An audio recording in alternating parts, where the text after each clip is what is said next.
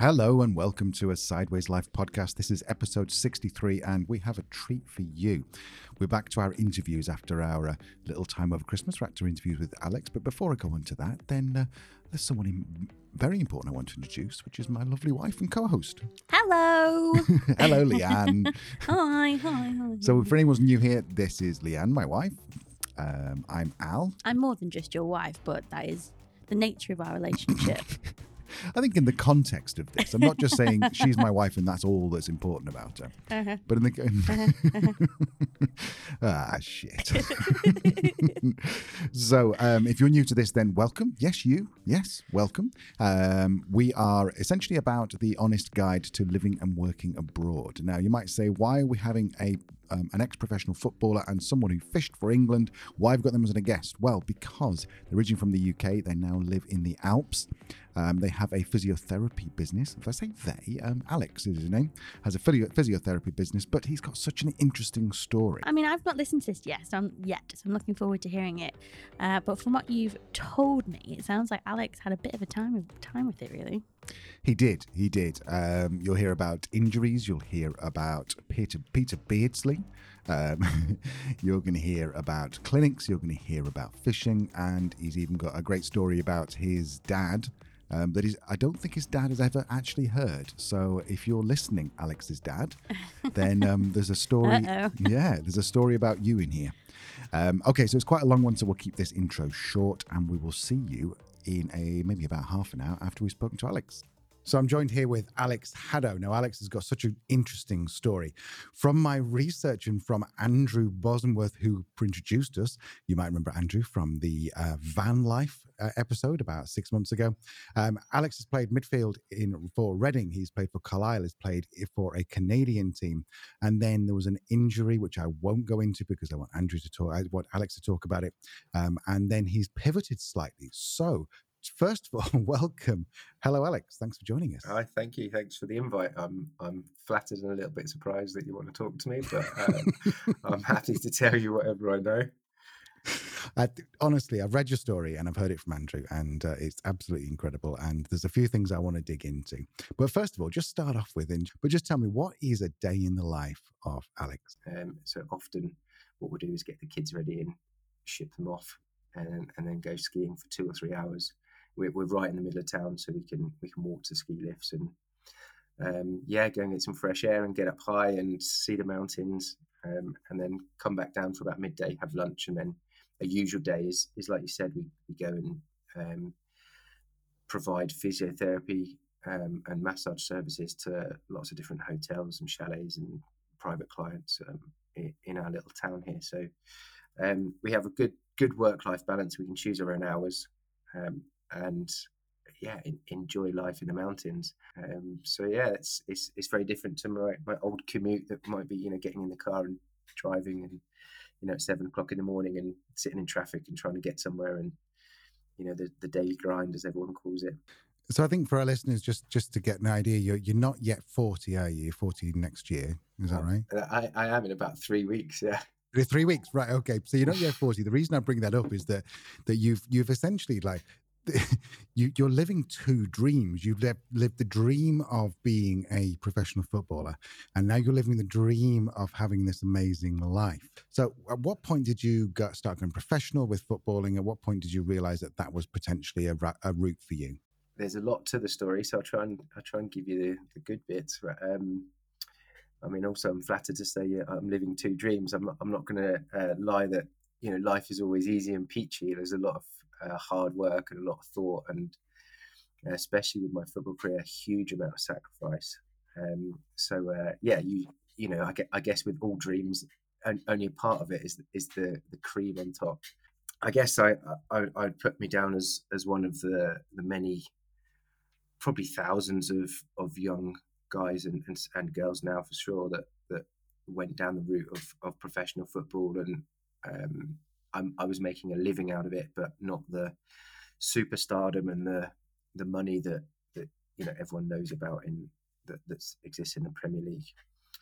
Um, but uh, yeah, it's I guess it, I started playing football quite late. Actually, I was my brother was mad on football. My dad, my dad was a, a semi-professional footballer, and, and his two brothers as well. So it was um, a football mad family. But I wasn't particularly interested, to be honest. I, I going fishing when I was when I was an eight and you know, eight or nine or ten. I'd go down the canal and go fishing with my mates.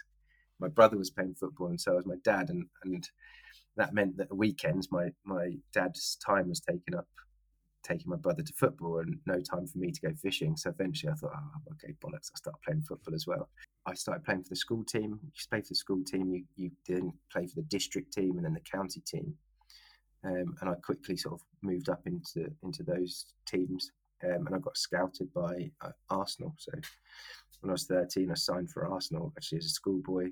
Um, and then, and again, this was, you know, I'd only been playing for three or four years and I didn't give monkeys, to be honest my, all my family Spurs fans as well. So I'd be running out in an Arsenal kit at their training ground, like with the first team trained.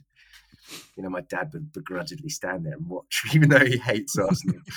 um, I had a, I had an injury, and at that age, you sort of in and out of these academies, and um, I had an injury, so missed half of the season. The next start of the next season, I wasn't invited back uh, by Arsenal, um, but I was invited to go to Reading for some some open trials. It was a YTS actually. I don't know if you remember what YTS is. I mm-hmm. training scheme. Was a government scheme, but rich football clubs got hold of the scheme, and it meant that they only had to pay these young lads fifty quid a week or something like that. but they work, you know, you work about seventy hours, you know, cleaning boots and cleaning changing rooms and all that sort of old school shit that no one talks about now. You don't think you're allowed to do it. But yeah, we were cleaning boots in the dark and you know scrubbing toilet floors and all that stuff.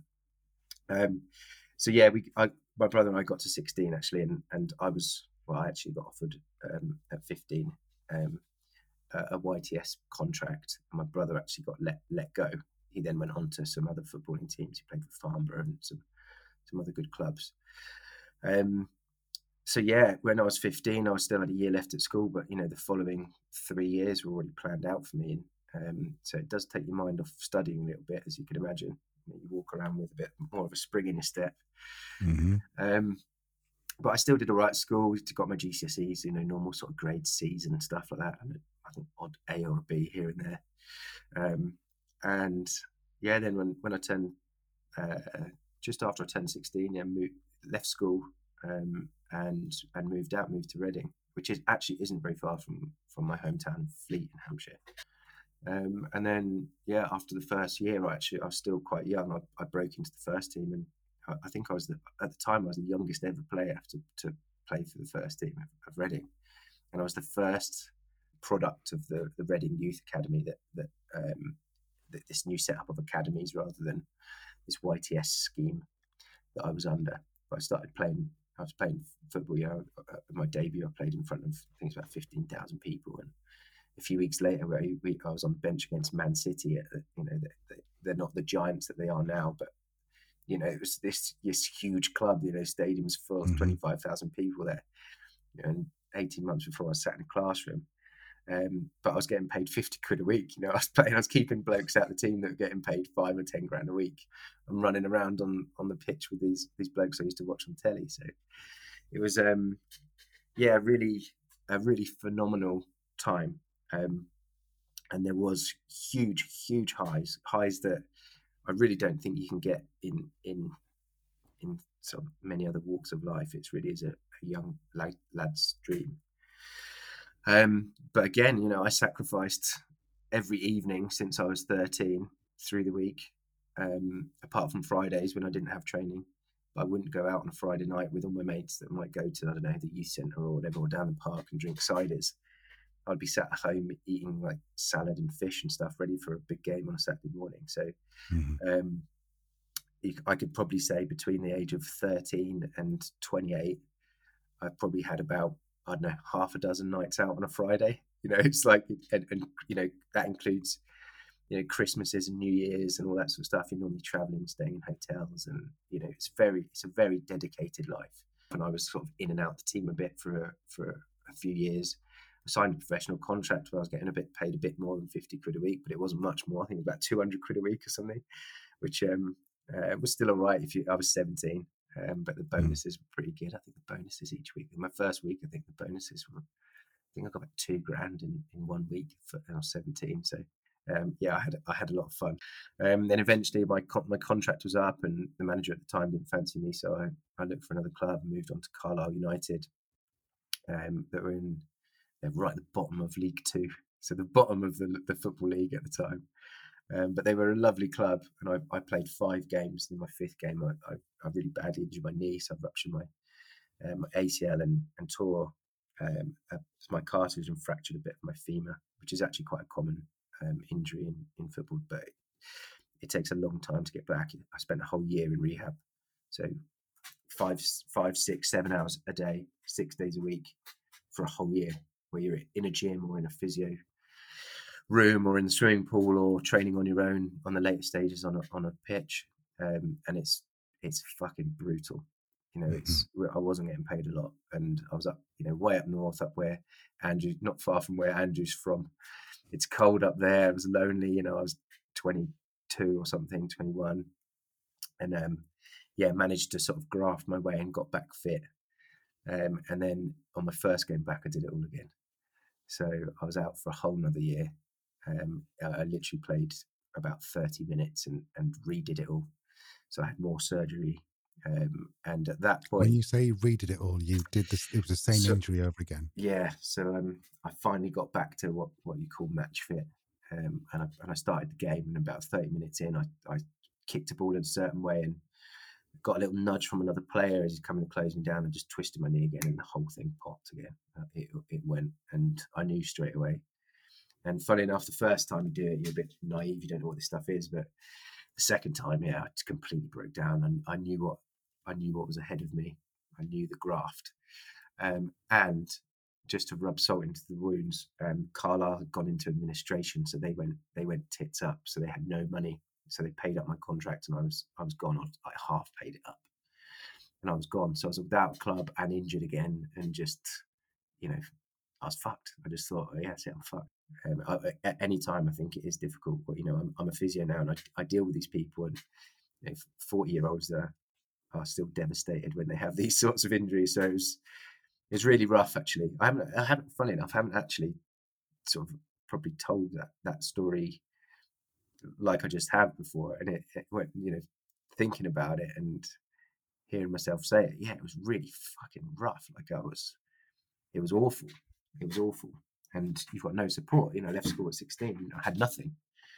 So, um, yeah, this is where you know, like li- living the dream or living two dreams, as you you um, generously put it, it, it does come with some some rough moments. As probably anyone that that is, you know, it just probably anyone um, has ups and downs in their lives. But so yeah, I uh, I managed to sort of dust myself off, and um, I managed to train with a couple of teams, and you know, go through physio and, and looked after myself. Just done it for a year, so I knew pretty well what to do.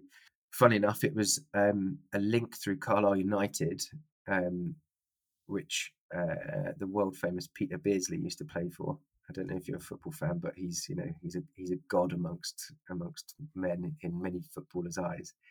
He's from Carlisle, and he used to play for them. He obviously when they went to Newcastle, he played for England, but he had a little spell in Vancouver, and um, he had arranged for a couple of lads from Newcastle United to go over to the Vancouver Whitecaps and and train there. Their seasons in the summer, whereas we're closed in the summer. And um, I, I joined them. So I went over there and, and played through the off season because I managed to get myself fit and went over there and played a little bit in the in the A League for the, Vancouver Whitecaps, which was an awesome experience. Um, and it was actually funny because I'd always dreamt of traveling and going living abroad, and ever since I was a kid, you know, mum and dad would take us on holiday, but from the age of yeah 15 onwards i that, that option was never on the table. You know my mates were going traveling to australia and having years out at uni and backpacking and so on. I wasn't i was playing football and recovering from injuries. So this little opportunity came up to go to vancouver and i was like yeah that's fantastic. You know i'd never been to canada always dreamt of it. So i went over there and played a little bit which was great. And peter beardsley actually funny enough would phone us after every home game or every game that we played there and he'd phone us and he, he, he didn't know me really he was just helping me out and he would get i'd get on the phone and he'd ask about you know how's the game and what you do and he's got a very distinct accent so you know i can still hear it in my ears and i just thought what great bloke he was for for trying to look out for me when you know there was there was no one else kind of doing it and doing me any favors. It was just me. So I played there for a while and got myself fit. It didn't quite work out how I wanted it to, um, and then I came back into England um, for the start of our football season, and I played for uh, signed for Aldershot, um, which were in the conference at the time. Did all right there. They didn't have any money. Let me go. I went and played for Slough Town. Had a fantastic time there. Um, they're a really lovely club. Um, it was the lowest level I'd ever played, but it was great. There were some great players that had also dropped down. That tends to happen, especially when you when you've been out for two critical years between sort of 21 and 23, 24. You start knocking down the levels and trying to in the hope to build yourself back up. But looking back, it was it was very ambitious. I mean, I, I still did well at those levels, but you know, it's so critical when you're in your early 20s. You've got to be, you know, it's it's so rare that you're going to get picked up and go back to a, a big football club so yeah, I was getting paid okay, um, and I was doing a bit of other work alongside. I was doing a bit of landscape gardening, and I was even a warrant officer for Thames Valley Magistrates Court. And uh, I mean, you can you can only see me on the video, but I'm you know five foot eight and a half. I had long blonde hair at the time. I'm not particularly big, you know, muscly. I was going on knocking on doors and serving warrants to people that hadn't paid fines for all sorts of things, like you know, drug offences or and, and parking tickets to violent crimes, all sorts around Slough. So this was like, this was well lethal. I told you, you know, there's some highs and lows, and this was, I don't even know if this was a low. This was just like a parallel kind of existence that I did for six months. It was so weird. But I was playing football alongside and getting better and better, and you know, building my fitness back up. And um, I signed for another team called Eastleigh, and then another team called Salisbury City, and sort of work our way back up the leagues a little bit and getting paid all right money. Um, I went I went to uni. I'd never I'd, I'd never I didn't have any A levels, nothing. I had GCSEs. That was it. Um, and when you're concentrating on football, you, are supposed to do some study alongside, but no one truly does. To be honest, it's like a tick box exercise. Um, and so um, I went to I looked into things a little bit, and I thought, well, I found this course called sports therapy, which um, is a, a, slightly lesser known profession to physiotherapy in, in the UK, but it's becoming bigger. And um, I went for an interview at the University of Chichester and spoke to. Sorry, this is where you lecture right now, isn't it? I, I don't currently, but I have done in the past. Right, yeah, okay. I have done Sorry. in the past. Um, so I went there when I was yes, I was about about twenty six, I guess, and I had an interview with a lovely lady called Carolina, and I was so nervous. You know, I I, I could I didn't even have a laptop. I I didn't have it. I had never used a computer, and um, she explained, I explained, I've been injured for a few years, but I, I worked with some fantastic physios at Lilleshall Abbey, which were, you know, they're so inspiring. They helped literally save my, you know, my footballing career, what was left of it. They were fantastic, and I was so grateful to them. And I thought, you know, that's that's a really nice thing to go and do. And so, yeah, I found this this course that I thought maybe I've got a chance of getting in with my experience. Went and had an interview, she was really nice, fierce. I'm still friends with her now. She's fierce, but she's lovely. Um, and she set a task. I had to write a little essay and do a little sort of an exam um, task uh, to get in, and, and, lo and behold, I got in. So yeah, I went. I went to uni, and um, I absolutely loved it. I loved it. I didn't miss one single lesson through three years. Um, I did a care, got sort of a, a high two one. I I did um, a research project on on core stability, and we type, you know, put electrodes all over people, and, and it won a national award out of all the other unis. I had to go and present, ironically, at the Emirates Stadium, which is Arsenal Stadium. I presented there my presentation, uh, my my research project, um, and it got voted on, and it, and it won it won an award out of all the unis. So I, you know, I was thinking, Jesus Christ, you know, why did I waste my time trying to play football? This this is great.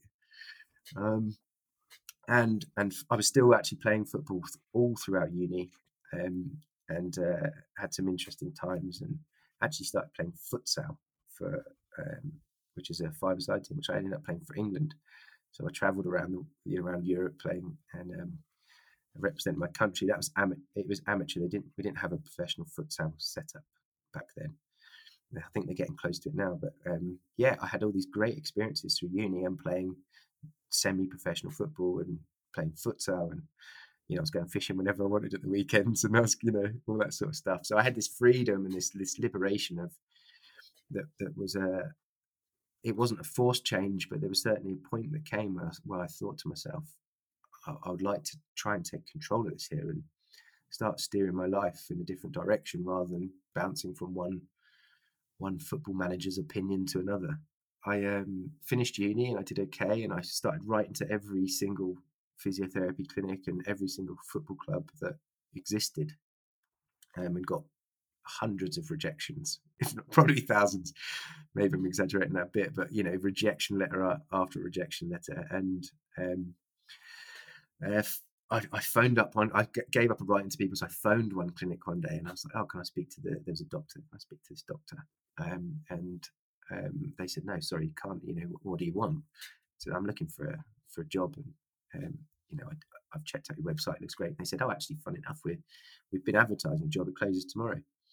Um, so I went for an interview, and I, and I got the job. Um, and then I quit playing football right there, and then I stopped like overnight. Just phoned up my manager and said, I've got, got a job in a physio clinic. It paid me, I think it was about 20 grand a year, which was a lot of money for me. Um, and that's it. Hung my boots up. I was 27, something, no, no, no, a bit older than that, 28 something. Um, yeah, and said goodbye to football. Didn't haven't really thought about it too much. Like I said with this conversation, you kind of you move on, don't you? And and um, I haven't really told the story so much, but yeah, maybe parts of it. But yeah, that's that's what happened, and got a great job and started practicing as a, as a I'm actually a sports therapist, which is it's very similar to physiotherapist. So yeah, that's that's my story up to that point. So just to get a little bit of context, so you when you rung up to get this job, this is what you said it was 2010. Is that what we're talking? Um, yeah, it's probably something like that. Yeah, I can't remember exactly. You mentioned three particular parts of your life where you said you didn't use the exact word of floating, you did actually in one of them, but you said it was just like the most euphoric, amazing time of your life. The first one, um, I've written down here the first day when you played Man City. Maybe it wasn't exactly that day, but it was when you were playing football. Then you talked about you floating across the field when you just finished your first day at university. And then when you got the national award at the Emirates Stadium. Um, just talk me through what what do you rank those ever in your head as in like this is the best time of my life so far? I mean, I know you've got kids, so that probably supersedes all of this. But tell me about those sort of like three experiences. Do you rank them? Um, I mean, it's it's very different to to to rate them or, or rank them. There is actually one other which is quite. I'll give you this. I'll, I'll give you a little anecdote. I'm sorry if I'm going on a bit, but I guess this is a podcast. I was 16 um, and I, I was in the, the academy at Reading and I got I got bumped up to go and train with the first team because I was doing pretty well. And I sat there and my youth team manager walked into the training uh, the changing room with a letter and he and it was in front of all the first team. So these are some of my heroes that I watched growing up. They they're in the team. And he read out this letter and he said, and it said, "Dear Mr. Dillon," so the guy's called Kevin Dillon, who's my coach. I don't mind saying his name, and you might um, you'll realise why in a minute. Um, it said, "Dear Mr. Dillon, um, Alex is incredibly proud and, and pleased to be on the YTS scheme. Um, you know, football is his passion, and so on." Da, da. Um, but Alex's other passion is fishing. Would you mind finding some accommodation near to the River Kennet, which is a river that I fished on growing up with my dad and my uncle, my granddad. Because after training, I know that he'd really appreciate, you know, if he was close to somewhere like that, it'd be a dream of his that he could go fishing on his days off and whatever.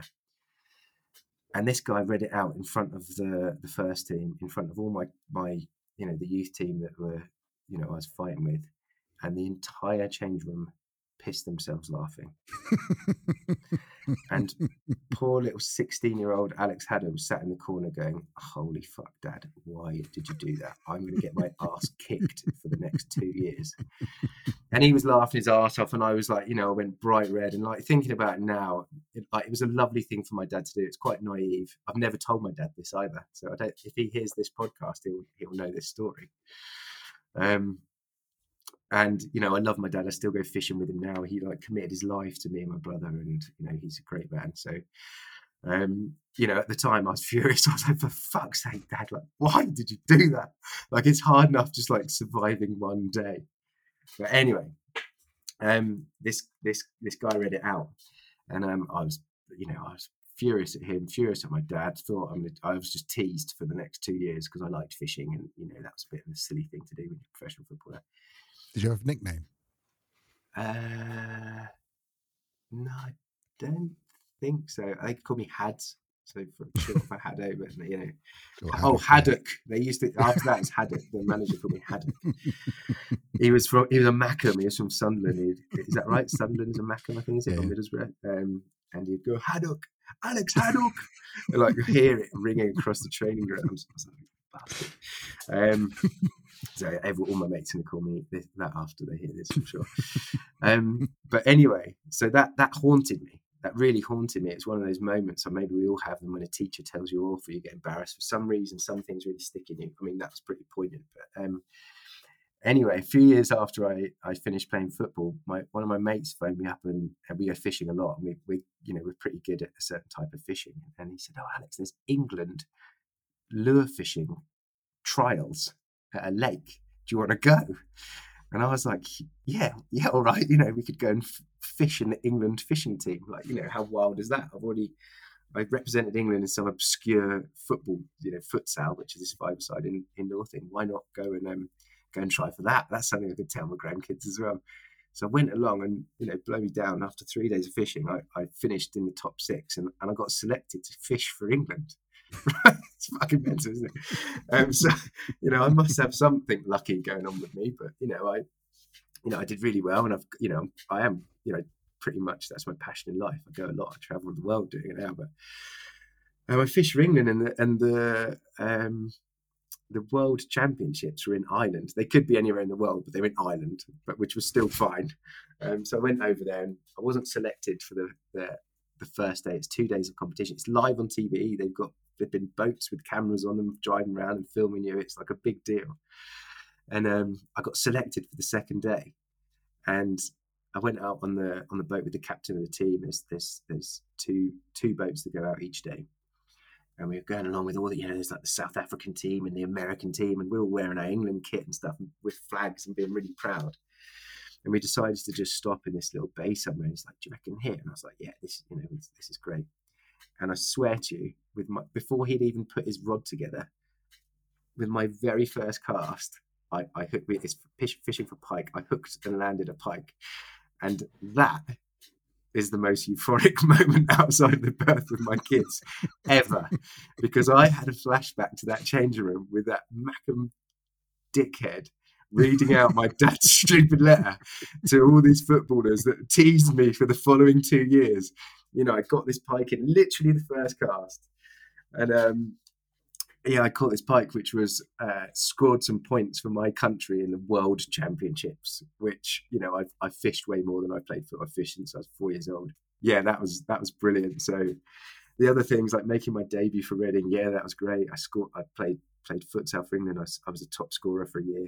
Um, you know, I scored scored for for the country, and um, they're they're amazing, amazing moments. But they, it's just surreal. The the things the the, the moments that I've had, um, you know, fishing and you know, birth my two kids, and you know, my wife and I, we got married in secret. We didn't tell anyone, which was a bit of fun as well. So those moments where it's with people that genuinely care uh, and things that you genuinely care about are way more valuable than than an award that someone might give you because they you know, reckon you, you've done all right. Or it's a very strange experience. It doesn't quite feel real and people don't treat you genuinely. Um, you know, they people if you tell someone that you're a plumber in a in a bar, they'll speak to you in a certain way. If you tell them a footballer, footballer, they they speak to you very differently. Um, and I was always very conscious of that, and that that's really sad. So that that always took the edge of things a little bit with football. I'm curious. You've mentioned a lot of things that almost appear lucky, like Peter Beardsley taking interest in you, um, getting signed uh, very early on. There's also been a fair amount of bad luck with the um, with the ACL, but I mean, catching that pike on the first time and then just going. It does sound like you know the, the Forrest Gump story where he went, oh, and I invested in some in a in a in a in a fruit company called Apple, and they did all right. Um, it, it's not luck, is it? It's not luck, Alex. What do you put it down to? What do you put down this continual ability to sort of do cool things? I think you. I think it's maybe a mindset. I mean, I've got I've got friends. I'm sure you've got friends that um, you'll see similarities um, with with their mindset rather than you know they just happen to be walking down the street in Solihull and you know someone bumped into them and you know now they're a millionaire.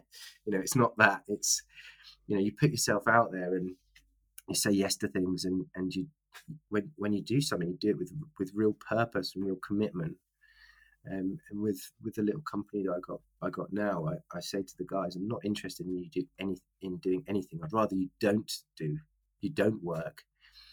Um, if you're not going to do it with full commitment and, and full purpose, I mean, you know, it wouldn't be tragic if the last thing you you did on this planet was half-hearted. Uh, so I always just think, if you're going to do it, just just go for it, and you never know where it might lead. You know, you've you've you've reached out to me via Andrew, who's who's a great guy um, and a good friend. Um, and you know, you're obviously doing similar sort of things where you've you, you started your podcast and you're you're living here, there, and everywhere, and you've you've done all sorts of things in the past. So that I guess the answer is it's just it's just deciding that you're going to do it and committing to it. I had a list of questions. You ticked every single one of them off for your story. It was brilliant. Okay. It was like I sent you the questions. It was amazing. I am curious though, just from something you've said, that do you think that you are a do you think you're a better sports therapist after having your own injury? Do you think you can empathize with? Oh, for sure. Yeah, absolutely. Um, I mean, it's yeah, understanding and empathy that that is intrinsic to being a, a or working in healthcare essentially. Um, and there's a certain amount of psychology. Well, there's a huge amount of psychology involved in in injury and, and recovery and rehab, whether it's an, uh, a physical injury, a mental injury, um, you know, a breakup, whatever. You have to go through a process, and um, until you've done it once, you, you you can't really imagine what it's like. I always ask this question because I get some great answers. Is there a question I haven't asked you that you think I should have done? That's very clever. Um, no, I don't think so. I mean, you know, it's it's I, I make this this story of of being a footballer um, sound pretty pretty um, tragic in in certain areas, but I'm still it, it's all in in context. It's all relative. You know, I'm I'm not a, in a refugee camp on the border of Calais and, and the UK. You know, I'm still a young, healthy you know early 20s bloke with a, a loving family and good support so it was only the the tragic side of it was me not not sort of fulfilling maybe the potential that I thought I had or others thought I had. So um, I don't want it to sound like oh poor poor him, you know that, that it, it is all relative, and I, I was still um, in a very fortunate position. So I was lucky that I have have had a platform to then be able to go to university, which I did actually pay for myself as well. Whilst I was football funded it, um, so uh, yeah, that, that was it really. Maybe maybe you could have asked a little bit more about that because I didn't want to sound like a, a, a spoiled footballer that his dreams were ruined because he got injured. I think what's interesting is, I mean, one of the key things you that almost every single person we've interviewed has said that they've gone out and then taken the chances. They've gone and said, "I'm going to go and do it." Not oh, there's a fishing competition that's for England and should we go and do it? Oh, well, maybe not because we're never going to win, are we? You know, that kind of thing. You just went, fuck it. I'm going to go and do that because it's going to be a great experience. And what I like about your experience or your story of being the footballer is that you were like, okay, that was a chapter in my book. And then that chapter ended, and that was very sad, but it wasn't the end of the book. That's what I really want listeners to sort of concentrate on is that even in the bleakest moments of your life, like your ACL injury, and you use the phrase, um, the second time it happened, you were on for 30 minutes and you knew. You said that in those exact words. I knew that it, I was fucked, you said. Um, you didn't give up. You were like, okay, this is just the end of a chapter. So if someone is perhaps, particularly in the lockdown term, times, things aren't good they're listening to this and going, my life isn't going the way I want it to go. Is there any advice you could give to someone? Uh, absolutely. Um, the number one thing that um, I, I, fall back on is is plan. Make a plan. Um, stuff doesn't just happen, and um, if if you've got a plan and no matter how simple it is, if you can write down on the you know back of a envelope or whatever bit of scrap paper you got lying around, you know, draw where you are right now. Draw, literally draw a picture of yourself. You know what what your house looks like, how you know how much money you've got in the bank. You know, really visualize it, and then you can even draw you know where you want to go or or or have a an, an idea, and it doesn't have to be an idea that is is the ultimate and will stick. But it's just start making a plan of how to get from where you are right now to where you might might want to be. Nothing's ever been reckless with any of these decisions. With with playing football, with fishing uh, for England. I've been fishing for years. I've been waiting for 30 years for that moment, that first cast. It wasn't just luck. You know, I knew I knew exactly what I was doing. Um, and the same with moving out here to Austria. I, I made a plan. I I was still working. I was working in in Godalming in this in this clinic whilst I set up the business out here.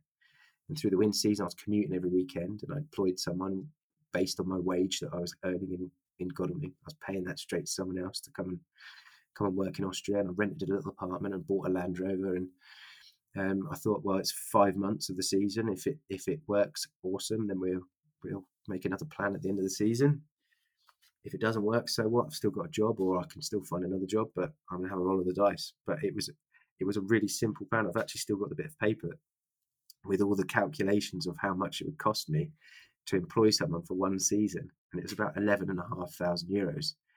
And it was it was within probably a hundred or two a hundred euros or so of how much it cost me. And um, yeah, I think we made, I think we turned over about 20,000 euros that year. That was the very first year. So I was like, it works. I'm moving to Austria. And away I went. So it, it wasn't just a, a pure like dart in the dark. It was, it, you know, it's well planned. People, people leave, leave their lives, lives up to, to fate um, quite often, I think. And, and they think that that's the case of, of maybe someone like me or yourself, where you have, have moved and it, it appears that it's the dream to some people.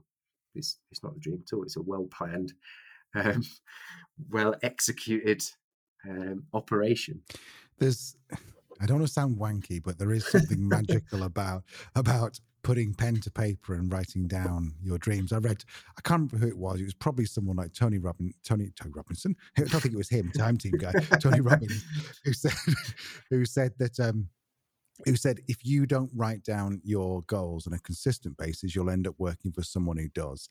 And I just yeah, think that you're absolutely right. You just, if you want something, write it down and work backwards. I yeah. know that I won't go into the story, but Leanne and I, we sat in a pub um, 15, 14 years ago, and Leanne said, There's a place I've found called Gibraltar where they speak English, but it's Spain. And we were like, Okay. And that was basically we first moved to within about 30 kilometers of, uh, of Gibraltar.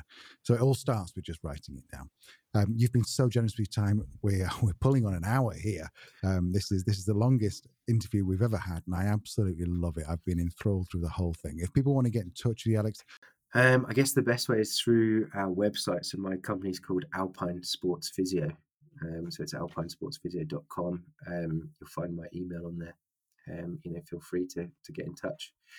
Um, but yeah, I'm I'm happy to ch- to to share any advice if if someone wants some. Um, yeah, I think you, you pass it on and you get it back um, somewhere along the line. Uh, so yeah, I'll be I'll be honoured if anyone anyone took any more interest in me, to be honest. um, but I'm, I'm I'm flattered that you asked to have a chat with me as as well, Al. So thanks, I really, I really appreciate it. Well, that was interesting. He's such an interesting guy. Yeah, I remember when you recorded that, you were kind of kind of came bouncing down from from the office. It's um it's just what happens when you have a good conversation with somebody, isn't it? It gives you energy. Absolutely, and I think you'll probably notice, not necessarily Julian, but your listener might notice that I didn't say much at all in that. He was a, he was a dream because um, I basically asked a question, and then half an hour later he'd answered all my questions, which was fantastic. So, um, um, so yeah, really interesting guy. Uh, what were your favourite bits?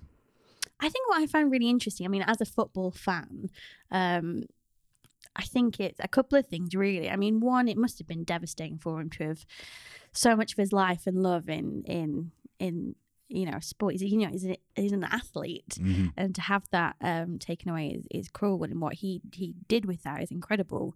Um, I think what really surprised me is what he was saying about the pay. Like, I Mm. understand, you know, like it, it was not like Premiership team, but you'd still think as a professional sports person, you would earn more than that. And especially he was doing 70 hours a week. Yeah. Um, I mean, at some point, when he first started, he was on 50 quid a week. Crazy, that, isn't it?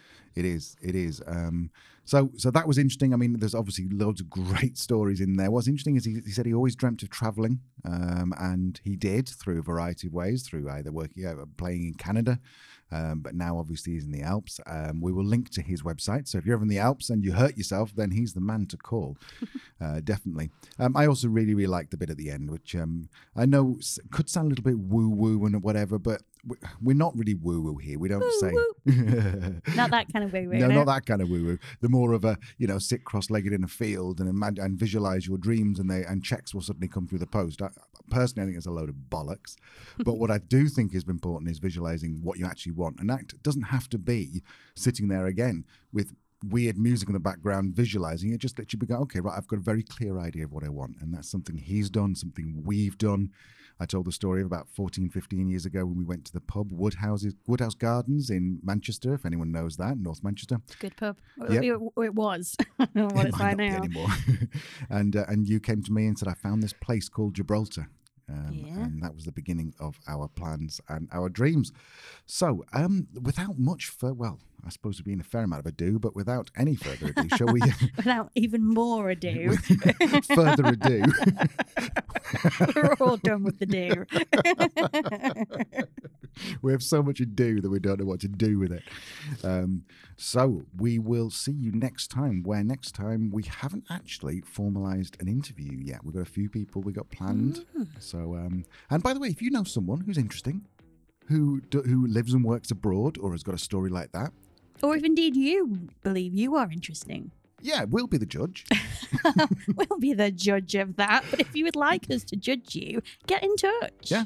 Go to uh, Instagram, a sideways life, and if you're not subscribed to the podcast, then please subscribe, because your subscription actually download, subscribe, review, tell your friends, uh, take out billboards. We don't mind you doing Yeah, that. no, that'd be good. Yeah, Um, uh, take up, run a TV advert.